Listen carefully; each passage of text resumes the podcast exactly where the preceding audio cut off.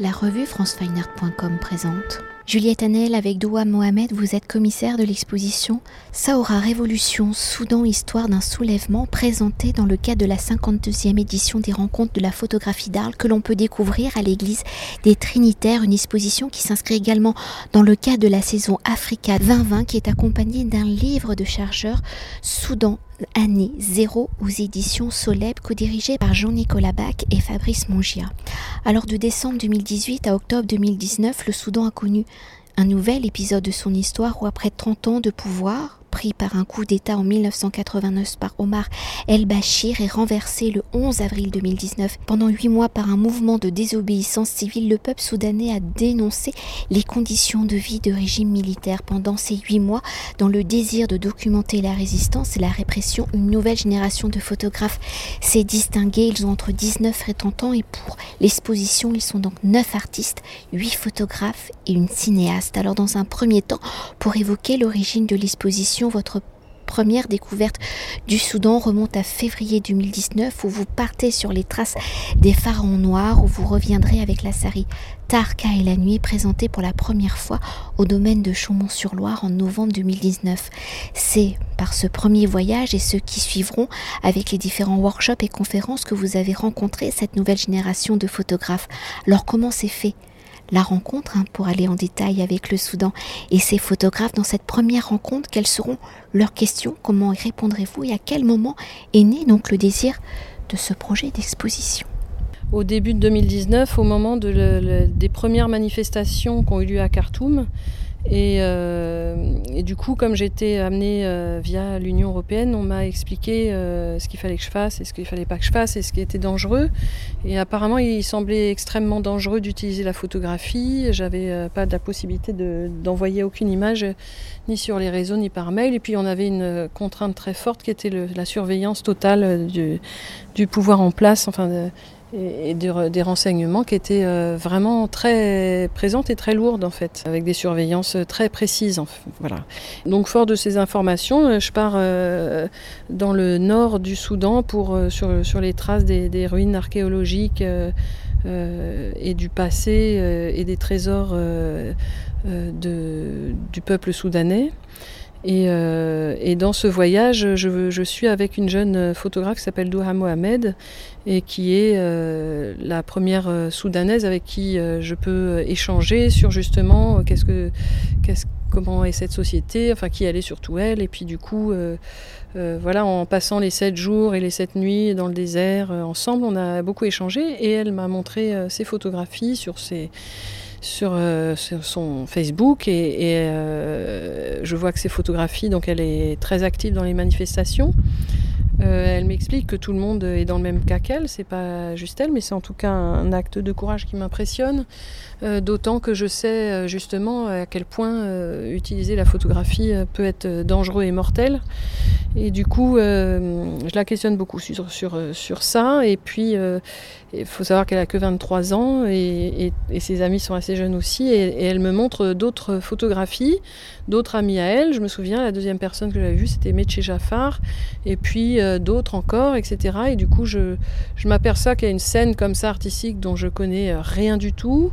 Et, euh, que je, pense qu'il n'y a pas que moi qui ne la, connais pas, cette scène. Du coup, je me, dis juste d'abord que je suis impressionnée par leur volonté de descendre de, comme ça de, faire euh, descendre un, dictateur aussi, euh, aussi meurtrier, sans armes et euh, de, façon collective et de façon plus enthousiaste, en sachant qu'une fois qu'ils y seraient, ils n'allaient pas en partir jusqu'à ce que le dictateur chute. Et donc ça, moi, je trouve ça très impressionnant. Leurs photos, je me dis qu'elles sont aussi très courageuses. Euh, et, une fois qu'on a vu ça et qu'on sait que personne d'autre le voit et qu'il y a de fortes chances pour que ce soit tu et même muselé euh, à nouveau, comme tout ce qui est image et culture euh, au Soudan depuis 30 ans donc, bah, je me dis que si ils en ont envie, puisque ça a l'air d'être le cas, et qu'ils font justement acte de prise de conscience assez tôt dans ce système de la révolution, puisqu'ils veulent tout sauvegarder, documenter, organiser des archives. Eux-mêmes hein, au Soudan. je crois qu'ils savent très bien la valeur de ce que c'est qu'une révolution qui est tue et qui n'est pas montrée et qui n'est pas parlée. Euh, en dehors du pays lui-même. Hein, euh, et du coup, ils ont conscience de ça et voilà, ils sont très organisés dès le départ sur ces questions d'archives, de ce qui se passe pendant la Révolution.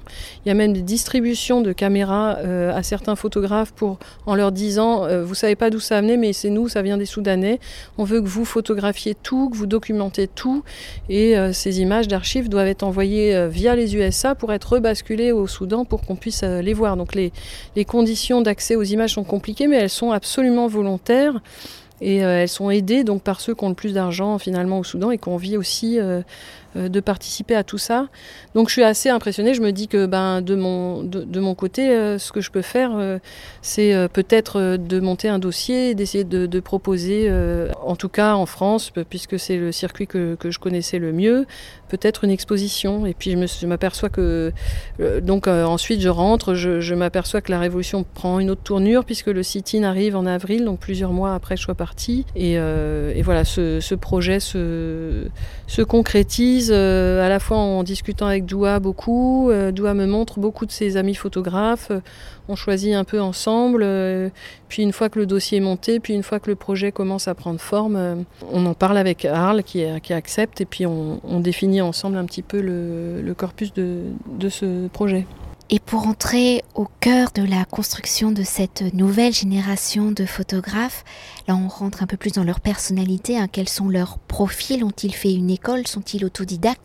Pendant cette période de révolution, comment vont-ils s'organiser pour documenter leur histoire? Comment vont-ils diffuser leurs images? Vous l'avez déjà un peu évoqué, mais pour aller plus en profondeur.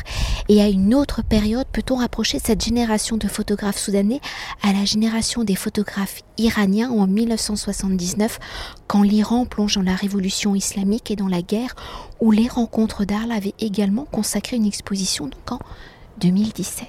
Les photographes au Soudan euh, euh, n'ont en tout cas, disons, pas d'accès à une université qui serait une université d'art plastique ou, euh, de photographie, ça, ça, n'existe pas. Mais, euh, par contre, on fait des études bah, dans divers secteurs, ça dépend. Ils sont, sont huit photographes soudanais, donc c'est varié.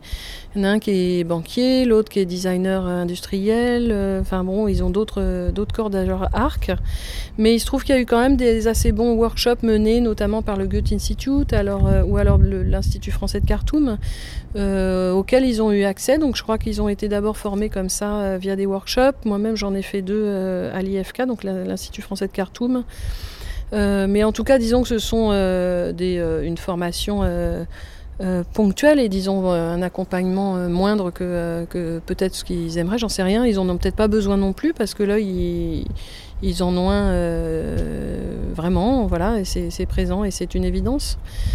Euh, et puis ce qui m'intéressait aussi, c'est dans ce choix euh, euh, de, de photographes, c'est qu'ils aient tous un œil personnel, une, euh, qui soit pas seulement dans, le reportage, mais plus dans une expression à eux, euh, leur rapport aux autres. Euh, ils avaient envie parfois, pour certains, de d'explorer ce que c'était, justement jusqu'où ils pouvaient aller, parce que ce moment des manifestations était tellement dangereux qu'on pouvait pas s'en approcher avec un appareil photo ou, ou à peine avec un téléphone. Donc il y en a un, je me souviens, il parlait beaucoup de ces distances avec ces personnes-là. Ils essayaient de voir jusqu'où ils pouvaient aller. Puis du coup, cette question des distance, elle est assez présente.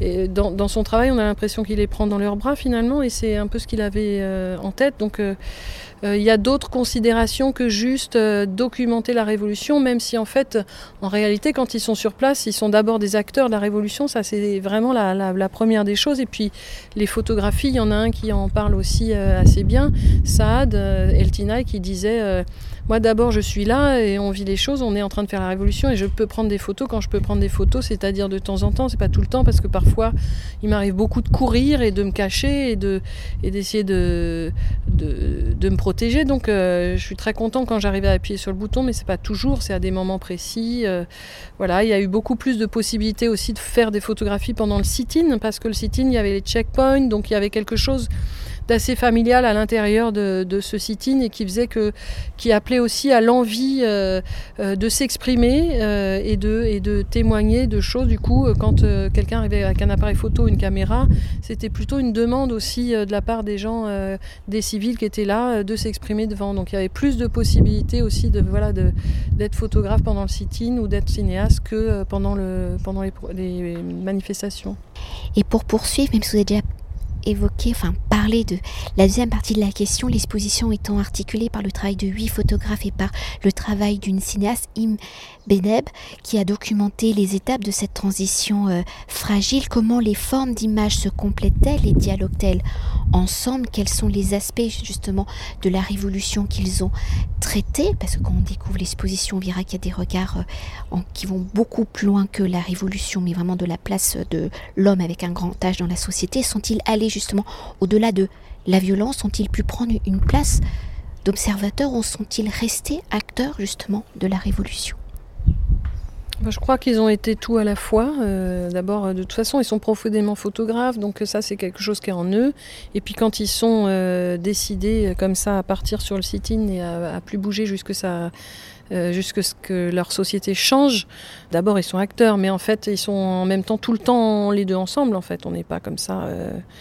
Euh, sectionnés d'un côté de l'autre, euh, celui-ci, voilà, voilà. Donc ils sont, c'est plus global que ça, mais en même temps, c'est vrai que cette question se pose et se, se vit, je pense, hein, parce qu'eux-mêmes en parlent pas mal d'ailleurs. Et donc, euh, dans, dans, le choix des photographes, il y avait aussi, d'abord pour moi, en fait, le fait que j'avais vu et que j'avais envie que ça, se, ça, soit présent, le fait que chaque photographe ait un regard personnel. Donc il y avait cette attention-là mais aussi euh, qu'évidemment euh, on puisse avoir un déploiement de ce qui s'est passé euh, pendant le sit-in et qu'il n'y ait pas de doublons peut-être de deux photographes qui auraient, qui auraient, été concentrés sur une même chose. Et puis voilà, donc il y avait aussi cette envie de, de pouvoir s'apercevoir ou entrevoir en tout cas l'organisation même du sit-in qui a été quand même assez particulière et très prise en main par vraiment l'ensemble des civils de tous les niveaux sociaux, de toutes les ethnies qui soient, enfin de toutes les provenances, parce que c'est vraiment le Soudan entier tout d'un coup qui a déferlé sur Khartoum pour s'installer dans le sit-in. Hein. C'est impressionnant en termes de nombre et de, euh, de communauté en fait, parce qu'il faut savoir que le Soudan c'est quand même un, pays particulièrement euh, divers euh, au niveau de, leur religion, de leur provenance. Enfin, c'est, un endroit géographiquement situé qui est stratégique et du coup ça se ressent aussi sur la multiplicité des personnes qu'on peut croiser au Soudan. Et du coup ça c'était aussi très fort sur cette présence dans le sit-in de voir qu'il y avait aussi tout le monde qui était là vraiment ensemble et qu'ils en avaient tous marre de ce pouvoir euh, euh, d'extrémistes religieux et qu'ils en avaient rien à faire de tout ça. Ce qu'ils voulaient juste, c'est que les Soudanais soient ensemble et c'est vraiment ce qu'ils disent. Donc je trouve que dans ce, enfin, en tout cas dans ce choix de, ces images et ces photographies, c'était aussi pour qu'on soit bien euh, le plus conscient possible aussi de cette euh, multiplicité de regards possibles, de cette diversité de, personnes, mais aussi euh, de rendre compte au mieux de, toute cette organisation à l'intérieur du sit-in et de ses différentes étapes, etc. Il y a les textes à l'intérieur de cette exposition de, Hin Medeb, les textes de Hin Medeb, puisque elle, elle a été aussi au cœur du sit-in pendant 15 jours. En immersion euh, complète, euh, beaucoup à filmer la nuit parce qu'il faisait moins chaud, hein. on était quand même en avril, donc c'était des périodes très chaudes. et puis il se passait beaucoup beaucoup de choses la nuit, elle était présente dans tous les moments de poésie, de slam, de débat politique, et, les gens étaient tellement avides de se faire filmer puisque enfin ils pouvaient s'exprimer de façon libre et entière, du coup qu'elle a pu se saisir avec un regard absolument absolument unique et très beau. Hein. elle a pu se saisir de tout ce qui se passait et qui était vraiment dans la liesse, dans l'explosion de, de enfin d'une parole libre, quoi, dans ce sit-in. D'ailleurs, est-ce qu'on peut s'attarder sur euh, ce poème qui est présenté euh, dans l'exposition juste euh, le, poème en question, c'est un poème qui date pas forcément de cette révolution-là, mais qui a été scandé dans cette révolution-là, puisque la poésie est quand même très importante pour, le, pour les Soudanais. Il y a beaucoup de poètes. Euh, ils ont été d'ailleurs honorés hein, euh, sur des murs peints. Enfin, tous les poètes du Soudan qui ont été peints euh, sur les murs pendant le sit-in et autour du sit-in. Et, et ce qu'il y a, c'est que Hin Medeb avait déjà utilisé cette poésie, ce poème, dans son film Paris-Stalingrad, qui est en ce moment diffusé à Paris, qui est autour de ce personnage soudanais, un mineur isolé qui est arrivé euh, à Stalingrad en passant par euh, des tas d'étapes et de pays euh, avant. Et elle a filmé ce jeune Soudanais et c'est pour ce Soudanais qu'elle est venue filmer cette révolution. Et peut-être pour poursuivre, aujourd'hui, si cette dimension n'est pas évoquée hein, dans l'exposition, comment cette nouvelle génération de photographes continue-t-elle de documenter l'histoire de leur pays, du Soudan? Alors je ne sais pas comment ils continuent à la documenter, enfin j'ai l'impression qu'ils continuent euh, comme avant, c'est-à-dire que en ce moment euh, c'est très compliqué, l'économie a chuté, la dévaluation est forte et, donc c'est très inquiétant euh, la, situation économique au Soudan et eux sont inquiets, surtout qu'ils ont risqué tellement leur vie, qu'ils ont perdu des amis, qu'ils sont parfois retrouvés en prison, même plusieurs fois. Hein. Ils sont très inquiets que ça ne se passe pas finalement comme ils avaient envie. Donc, euh, donc je sais qu'il y a euh, euh, des, manifestations, que les gens sont dans la rue, et je vois passer via certains photographes que je connais, que ce soit ceux de l'exposition ou d'autres, des images à nouveau de manifestations dans la rue là actuellement. Donc je, crois qu'ils s'en saisissent de la même façon finalement que que ce qu'ils font d'habitude. mais on est très peu au courant là pour l'instant de ce qui s'y passe euh, au Soudan et en plus euh, on ne sait pas du tout euh, vers quelle évolution ça peut aller parce qu'ils sont très surprenants. Enfin moi j'ai été très surprise. J'ai pas pensé en arrivant comme ça en débarquant que la volonté des gens de dire oui on va y arriver et on va faire chuter Omar al-Béchir juste par notre volonté et sans armes et on va pas se faire tous tuer. non ça je me suis dit ils sont c'est assez inconscient. Enfin je me disais c'est mais en fait ils ont réussi. Donc à partir de là, je me dis, ben, du coup, moi, euh, je ne peux pas savoir ce vont, euh, comment ils vont s'en sortir au final. Quoi. J'avais l'impression, c'est un peu euh, compliqué, mais, mais en vrai, ils ont une telle capacité, une telle pugnacité que... Who knows Et déjà, pour conclure notre entretien et évoquer le livre quand même Soudan année zéro aux éditions Soleb qui accompagne l'exposition. Comment ce livre complète-t-il justement le récit, visuel de l'exposition? Comment les deux formes de récit dialoguent-ils ensemble? Le livre a été euh, conçu par euh, d'abord Jean-Nicolas Bach et le CEDEJ, donc depuis le Soudan, soutenu et puis, euh, et puis co-dirigé par Fabrice Mongia, donc directeur de l'Institut français de Khartoum, et édité aussi par Olivier Cabon des, éditions Soleb, qui a aussi édité un très gros ouvrage complet, et qui est le seul ouvrage qui existe d'ailleurs sur le Soudan, euh, aux mêmes éditions. Et, euh, et, les textes proviennent de chercheurs euh, soudanais qui, qui sont allés aussi sur le sit-in, puisque c'était quand même un, endroit où tout le monde avait envie de, voir ce qui s'y passait. Ça, paraissait tellement surprenant, exceptionnel. Et puis voilà. Donc euh, il y a eu comme ça dans ce livre euh, des textes euh, de chercheurs autour de différents thèmes qui sont finalement qui regroupent beaucoup les thèmes que nous avons aussi dans cette exposition enfin les thèmes et les lieux, les, etc. On a travaillé conjointement euh, pour ce qui est par exemple euh, de récupérer euh, le travail de Soudanais sur la cartographie de, du sit-in. Et puis de mon côté, j'avais comme ça déjà vu pas mal de photographes, récupéré beaucoup de photographies. C'est pas si simple de récupérer les photographies, même si on, on nous dit que c'est possible. Après, il faut trouver les rendez-vous. C'est pas. Puis parfois Internet ça marche pas. Donc euh, du coup, j'ai disons que les images sont arrivées comme ça dans ce livre, euh, en partie par euh, le fait que l'exposition était en cours et on s'est nourri l'un l'autre, je crois, pour justement étoffer tous ces propos-là du côté du livre, mettre plus d'images ou d'avoir des choix un petit peu différents. Et en tout cas, ça se, moi je pense que ça se complète pas mal. Euh, et que chacun en même temps euh, reste euh, dans des secteurs un petit peu différents. Et voilà, je pense que c'est un, livre qui accompagne bien l'exposition.